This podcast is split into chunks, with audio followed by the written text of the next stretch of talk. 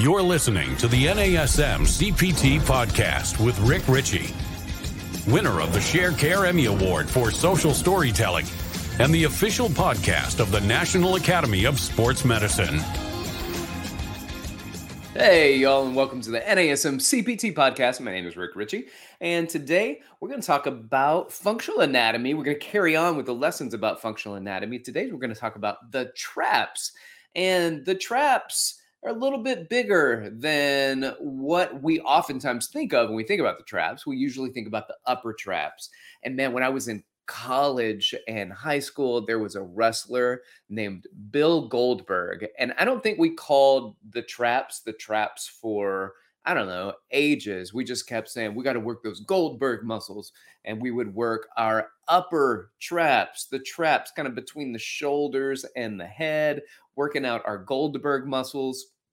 And then I, I learned a lot more about anatomy and found out that there were more parts of the traps. Those are just the upper traps. There's also middle trap, and there are also lower traps. So let's get into talking about the trapezius muscle.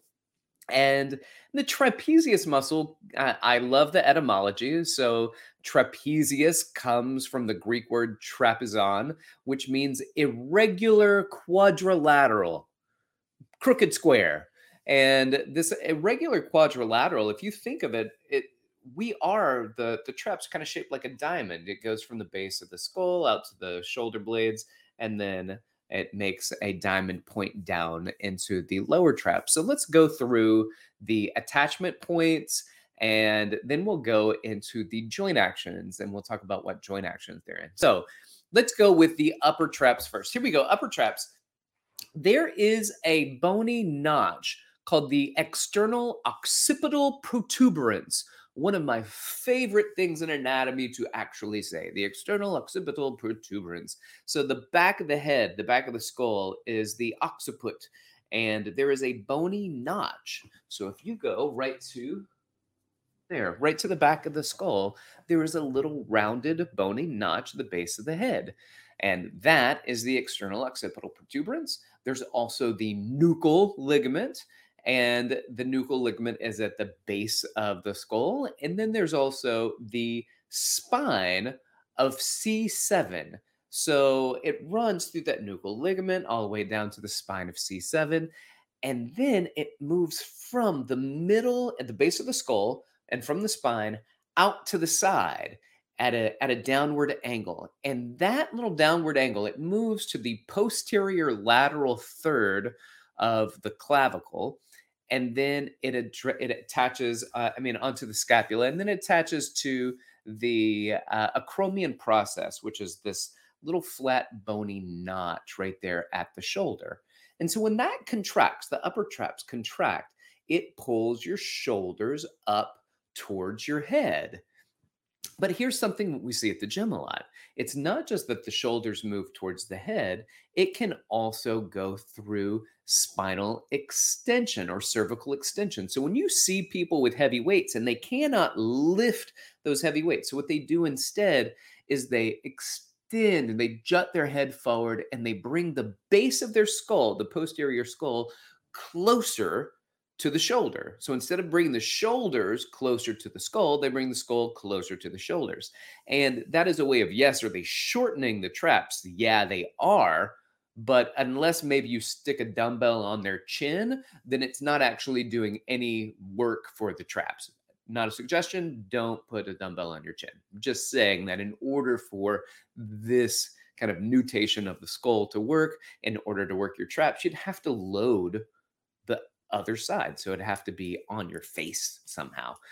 What you could rather do is lighten the weights. I know, I know that's a that's challenging. That's a tricky one, but lighten the weights and move through a big range of motion, keeping the chin in a neutral position. So that way, there's your joint actions. We've got elevation of the scapula. It can do extension of the cervical spine it can do upward rotation of the scapula. So, upward rotation, if my hands right now, for those of you watching, my hands represent the scapula. As my arms go up, the scapula go into upward rotation. So what happens based on origin and insertion, it goes from the, the cervical spine, the base of the head, the external occipital protuberance, and it runs down to the lateral border of the scapula. So when it activates, it pulls this way. It pulls into upward rotation. The upper traps can also assist with retraction. It does retraction, pulls the shoulder blades back. But now let's get into a couple of little interesting things. I like these because it can do something called um, contralateral rotation.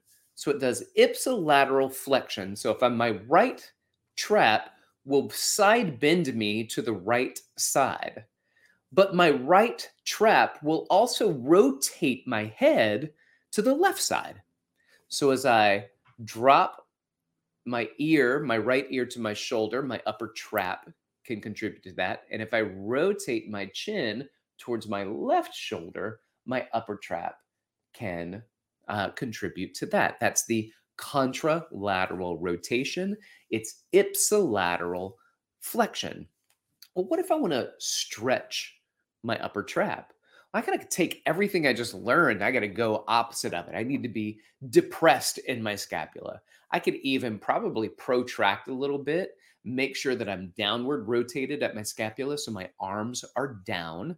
And then I want to side bend away from my right trap. So I'm side bending away. It's contralateral flexion and then ipsilateral rotation. So that way, and then keep the chin in a tucked position. Oh, I feel it. I feel it when I go through those motions. So that is the upper trap. The upper trap is a significant contributor to a lot of movement. And sometimes when muscles can do a lot of things, they can become very active.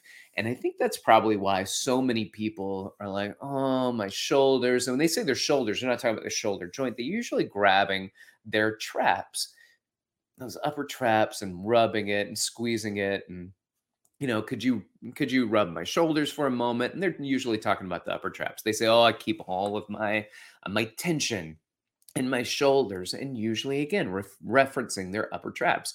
So maybe getting into knowing what the upper traps do concentrically and then doing the opposite of that in that eccentric or that stretched phase and stretch that muscle out a little bit. See if that helps to minimize the overactivity.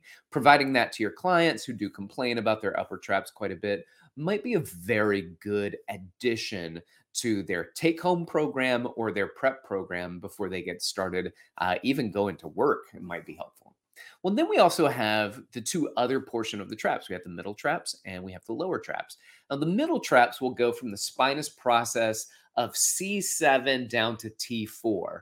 So C is cervical, T is thoracic. We talk about that. It's just what number vertebrae are they? So from C7 to T4, and then it goes all the way over to the acromion process, and then the superior spine of the scapula. So the spine of the scapula, if you just reach your hand back onto your shoulder blade and you feel that bony notch running across the back of the shoulder blade, that's the spine of the scapula. When we talked about the rotator cuff, we talked about the supraspinatus and infraspinatus of the spine of the scapula. So is it above the spine, supraspinatus, or is it below the spine of the scapula, infraspinatus? Well, the lower, tra- the mid traps go to the superior spine of the scapula. So just above the spine of the scapula. And here's what they do one job, not like the upper trap. It's like 15 jobs that it can do. It's got one job retraction.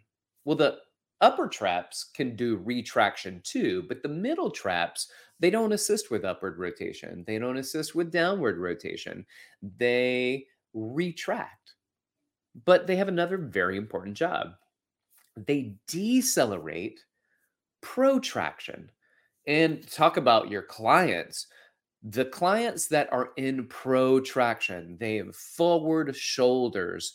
They are in an internally rotated position at their rotator cuff. They're pro, uh, they're forward in their position with their shoulders.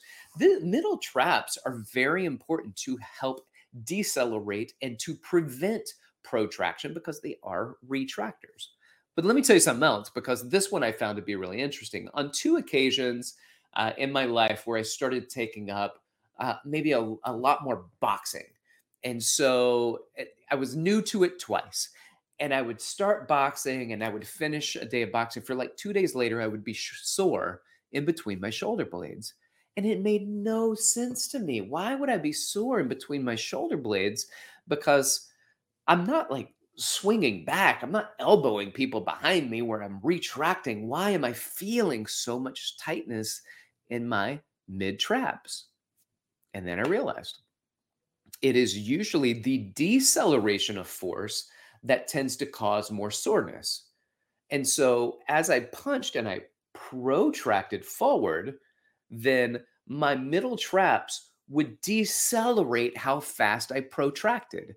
And that would then stimulate those muscles. And then, uh, you know, jumping right into a class that I wasn't used to and going hard in the paint because if I'm going to jump into a boxing class, I'm going all out.